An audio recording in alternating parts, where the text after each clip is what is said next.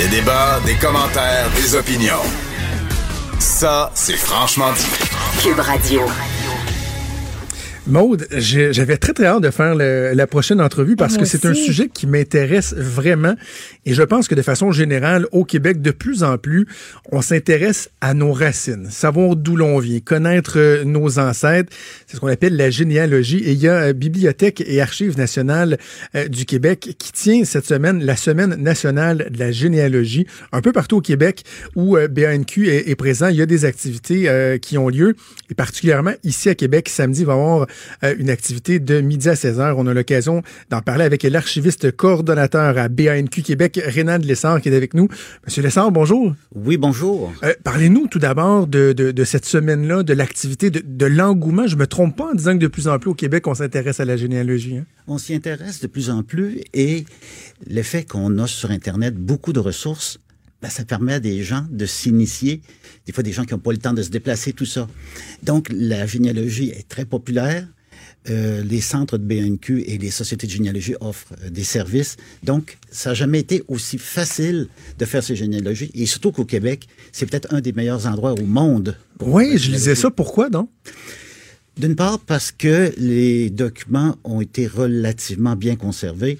Il n'y a pas eu de guerres qui ont détruit des quantités importantes de documents. Il y a eu quelques incendies, mais dans l'ensemble, on a conservé euh, une très grande partie de nos archives. La même chose pour les registres d'état civil. Les registres d'état civil sont tenus en double. Donc, si on a une perte d'un côté, le double permet de compenser. Donc, c'est complet à 99 Et en plus, les registres d'état civil, qui sont, c'est la base pour faire euh, la recherche généalogique et les filiations, euh, les registres d'état civil catholiques surtout, sont très bien tenus avec beaucoup d'informations.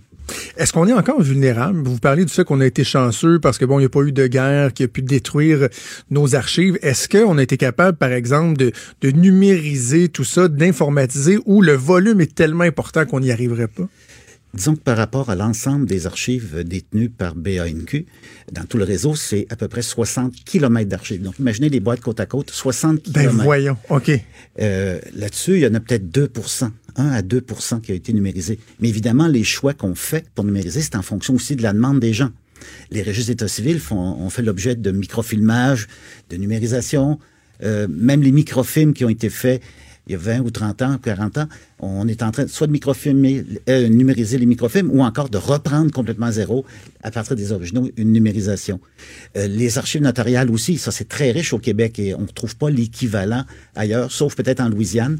Et donc, euh, les archives notariales, par exemple, on est rendu au-dessus de 10 millions de pages en ligne gratuitement sur le portail de BNQ dans la partie BNQ numérique. Donc, c'est ça n'a jamais été aussi euh, facile. Qui peut faire ces recherches-là? Euh, est-ce que monsieur, madame, tout le monde peut décider lui-même d'aller fouiller dans les archives et d'essayer de, retracer ou ça prend des, gens qui sont spécialisés puis comment qu'on y arrive? Non. Euh, tout le monde qui a un peu de temps et un peu de curiosité peut se lancer dans l'aventure. Mais pas mal de temps quand même. Oui, non, tout dépend de ce qu'on veut faire. C'est sûr que moi, je peux vous occuper pour des années. Ah oui. Mais, euh, par exemple, faire une filiation pour monter euh, à votre ancêtre, euh, ça peut se faire assez rapidement. Sauf comme un travail de détective, il peut manquer un acte. Il peut avoir une information qui est mhm. erronée. Il peut avoir une variation de nom. Il peut avoir un code d'adoption. Donc, il peut arriver des choses qui fait que c'est plus compliqué. Mais généralement, une, une généalogie relativement simple, c'est très rapide pour faire la filiation jusqu'à l'ancêtre. Les cas compliqués, vous devez aimer ça. J'imagine que quand on carbure à ça, de dire Oh, je, vais le trouver, le, petit chaînon manquant. Je pense à un couple qui est venu aux archives il y a plusieurs années et euh, ils ont bloqué sur un, acte qu'ils ne trouvaient pas. Ça leur a pris pas mal de temps à le trouver. Ils se sont entêtés, ils ont trouvé et ils ont conservé la piqûre pour la généalogie. Et hmm. Euh, quelques années plus tard, sont devenus des bénévoles pour nous et ils ont informatisé les registres de la prison de Québec de 1813 à 1907. C'est un travail monstrueux, mais ils l'ont fait avec passion. Puis tout ça démarre d'une recherche. Puis finalement, de cette difficulté-là, ils l'ont transformé en espèce d'élan pour aller plus loin. Euh, avant euh, d'en arriver à l'exercice très intéressant que vous avez fait pour, euh, pour Maude et moi, parlez-nous un peu de l'événement de samedi. Ça va se passer au pavillon Louis-Jacques Cazot, je disais donc de midi à 16 h. Qu'est-ce que les gens vont pouvoir retrouver là? OK. Tout d'abord, signalons que les salles de recherche sont ouvertes le samedi. Et donc, ça va être ouvert aussi si des gens veulent démarrer une recherche, poursuivre une recherche, c'est possible entre 9h et 17h. Et le stationnement est toujours gratuit le samedi. Payant la semaine, ça c'est c'est hors de notre contrôle, mais gratuit le samedi. Donc l'événement, il s'agit de présenter un peu qui nous sommes et on le fait en partenariat avec Family Search, qui sont les Mormons, avec qui on est partenaire depuis au-dessus de 30 ans, et la Société de généalogie de Québec, qui est hébergée dans nos locaux. Et euh, la société Family Search et nous, ben, au pavillon Cazot, ça forme ce que j'appelle un pôle d'excellence en généalogie. C'est la place à Québec pour travailler sur euh, faire une filiation ou défiliation, mais également aller plus loin, faire l'histoire des familles, l'histoire des Ben oui. OK. Parlant d'histoire. Juste compléter, Oui. j'oubliais de, euh, par rapport à votre question, l'activité comme telle, donc il va y avoir des visites de nos magasins où sont les Oui. archives? On va présenter des archives. Les gens vont pouvoir rencontrer du, du- du personnel, des archivistes, ou poser des questions, visiter nos réserves. On va avoir même euh, aussi une exposition de documents liés au Huron-Wendat. OK. Euh, parce qu'on parle de généalogie, on pense beaucoup généalogie des francophones, de souche ancienne, mais des autochtones et- ou des immigrants plus récents. Il y a des familles écossaises aussi. Donc, Ben oui. euh, c'est un peu tout ça qu'on veut montrer aux gens qu'il y a moyen de faire des choses et que ça peut être un, un passe-temps euh, extrêmement intéressant. Ben oui, donc donner euh, la piqûre aux gens et justement, on peut euh, donner un, un peu une idée euh, de ce que ces recherches-là peuvent apporter. Vous avez fait l'exercice pour Maude euh, et moi. Peut-être commencer par, euh, par Maude. Ben oui, hein, c'est excitant. Qu'est-ce Ouais. que qu'est-ce que vous pouvez nous dire sur, euh, sur Maude et ses ancêtres? Qui Ben, sont-ils? moi, c'est une vieille famille de la région de Québec, les Boutet. Boutet dit Leboeuf ou des fois Albeuf. Hein? et c'est une famille qui est là de- depuis le, le 17e siècle. Et j'ai remonté à l'ancêtre Jean Boutet, euh, dit Leboeuf euh, et Marie Guérin qui se marie à Québec en 1687. Donc Jean Leboeuf, lui, est né en France. Euh, il est né euh, dans le Poitou et il s'est établi, c'est ça, dans la région de Québec.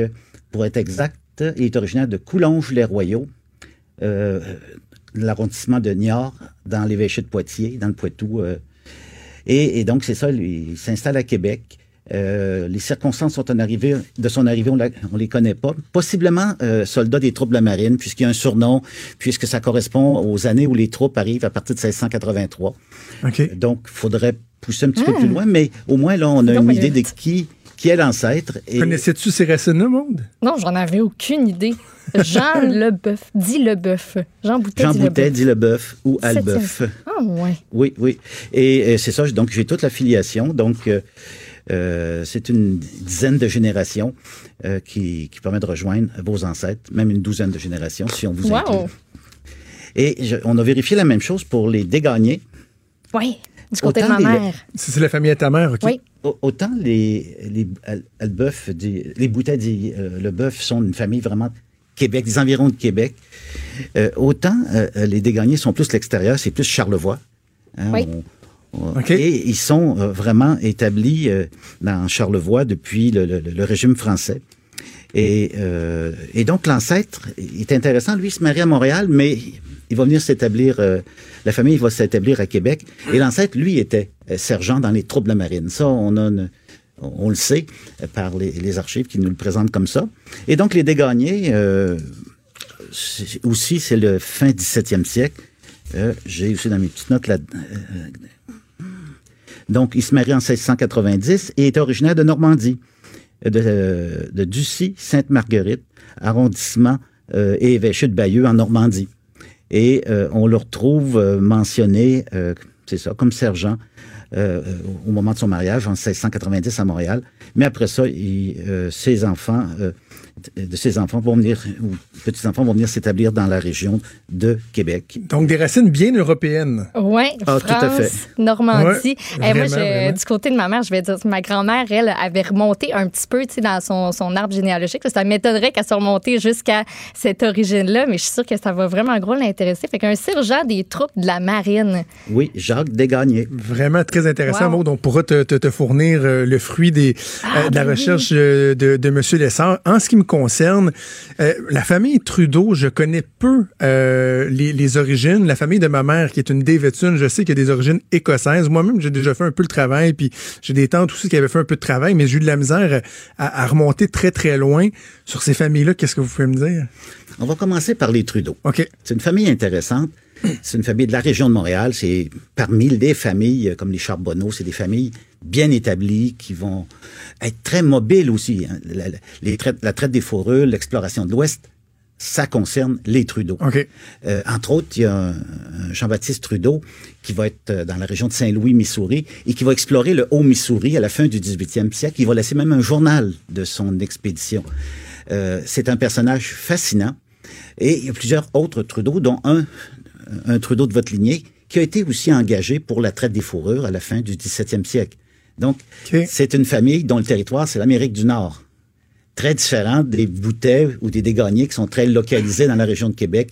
Boutets surtout très agricoles euh, dans la- l'ancienne Lorette, Loretteville, tous les environs de Québec. Les dégagnés plus dans Charlevoix, l'île aux Coudres. Et les- c'est ça, les, les Trudeau, dans votre cas, ils sont Longueuil pendant plusieurs générations. Longueuil, la Prairie, Napierville. Puis après ça, euh, l'île de Montréal, la Chine. Et donc, ils sont très montréalais, mais aussi très mobiles. OK. Et maintenant, les Davidson. Oui. Est-ce que vous aimez l'Écosse? Ben, en fait, je, je- je- je- je- je n'y suis pas allé, mais j'ai un appétit. Vous devriez J'ai un aller à goût d'Écosse Édimbourg. pour ça. Oui, à Édimbourg. Oui, il y a une petite localité en banlieue euh, d'Édimbourg euh, qui s'appelle Dalkesh. Et c'est de là qu'est originaire l'ancêtre des Davidson. On a pu remonter euh, jusqu'en 1765. Quand même. Euh, euh, donc, Thomas Davidson, il est originaire d'Alkesh. On l'écrit à l'époque D apostrophe A-L-K-E-I-T-H, mais c'est un seul mot, d'Alkesh. Et ça existe encore aujourd'hui. Même il y avait des, des Davidson encore dans, dans les environs. Et donc, euh, on sait qu'il se marie à Québec. euh, en 1765 avec une francophone, Françoise Audry. Et c'est intéressant de voir toute la lignée. euh, c'est une, une famille mobile aussi qui va se retrouver dans le Prescott Russell en, en Ontario, tout près du Québec. Et, et donc, c'est montréalais aussi, mais euh, au départ, c'est euh, un Écossais qui s'établit à Québec. On a peu d'informations, donc on le retrouve en 1765. Est-ce qui est arrivé avec les Highlanders, parce qu'il y a des régiments écossais qui ont combattu pour les Britanniques. Euh, ça, faudrait faire des, des- des recherches plus en profondeur, mais euh, au moins on sait d'où il vient. Et ça, c'est quand même intéressant parce qu'il était catholique. OK. Euh, Et c'est beaucoup plus facile lorsqu'on est catholique que protestant par la qualité euh, des, Des registres. registres. Et également, dans son cas, il passe un contrat de mariage qui nous donne aussi, qui confirme aussi euh, les informations qui sont dans les registres d'état civil. Et ce Thomas-là, euh, j'essayais de voir un peu qu'est-ce qu'il faisait à Québec. Euh, il, est très discret. Euh, je retrouve un Thomas Davidson dans les recensements paroissiaux de la fin du 18e siècle. Et là, j'ai quatre mentions et ça- c'est possiblement lui. En tout cas, euh, il était savonnier et chandelier, donc fabricant de chandelles. OK. Donc, Il et euh, n'était pas encore des motos pantoute, là. C'était pas des Harley Davidson pantoute. On n'était pas rendu. Et ce qui est, ce qui est intéressant aussi, c'est que ce euh, Davidson et ses descendants, ils vont être très proches des francophones, ils vont marier des francophones. Donc, c'est l'exemple typique. Parce que les Écossais, euh, à l'époque, sont beaucoup plus proches des francophones que des Anglais, OK. Historiquement. Et, euh, et Ils ont même combattu, là. oui, Il y en a qui ont déjà été frères d'armes, si je me trompe pas, qui se sont ramassés opposants dans d'autres guerres Ah, subséquentes. tout à fait. Et euh, entre autres, faut pas, faut penser aussi à la révolte jacobite en, en Écosse, la bataille de Culloden en 1745. Euh, c'est tout ça est illustré par euh, la série Outlander, entre autres. OK. Où- et effectivement, les Écossais, surtout des Highlands, lui était plus des Lowlands, c'est-à-dire la partie qui était peut-être un peu plus favorable aux Britanniques. Et donc, euh, ces, ces Britanniques qui se révoltent, ben, ils vont être euh, châtiés euh, de manière extrêmement dure et cruelle, et, et qui rappelle aussi le traitement des Écossais. C'est deux peuples qui deviennent infidèles à leur roi. Ça, c'est le pire crime à l'époque. Et donc, notre ami, comment décide-t-il de s'enrôler ou encore, pourquoi vient-il à Québec? Vient-il à Québec? On ne sait pas trop. Il y a plusieurs Écossais aussi qui étaient dans le commerce. Et on en retrouve des Davidson aussi dans le commerce. Est-ce qu'il était lui-même lié au commerce? Et ça serait la raison pourquoi il serait venu s'établir à Québec. On ne le sait pas trop. Euh, faudrait pousser plus loin. Comme par exemple, dans son contrat de mariage et dans son acte de mariage, dont j'ai copié ici, on mentionne de ses- le nom de ses amis. Qui sont ses amis? Nous donnerait une idée de sa provenance et de, de- de son cadre de vie. Donc, vous voyez, il y a une enquête à mener pour Ben mieux oui. comprendre le personnage. Mais euh, là, moi, je suis écossais de combien de, de combien de générations, là, à peu près? 2, 3, 4, 5, 6.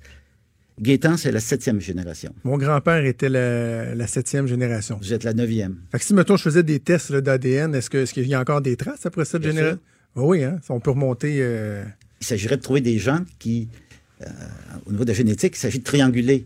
Donc, vous trouvez quelqu'un qui a des liens avec vous, puis euh, par l'étude génétique, on va être capable de dire, ah ben oui, il y a un lien entre les deux, etc. Euh, ces banques de données génétiques sont en train de se constituer par des groupes comme Ancestry. Oui, oui, c'est ça, c'est ça. Et donc, ça, c'est tout un débat, là.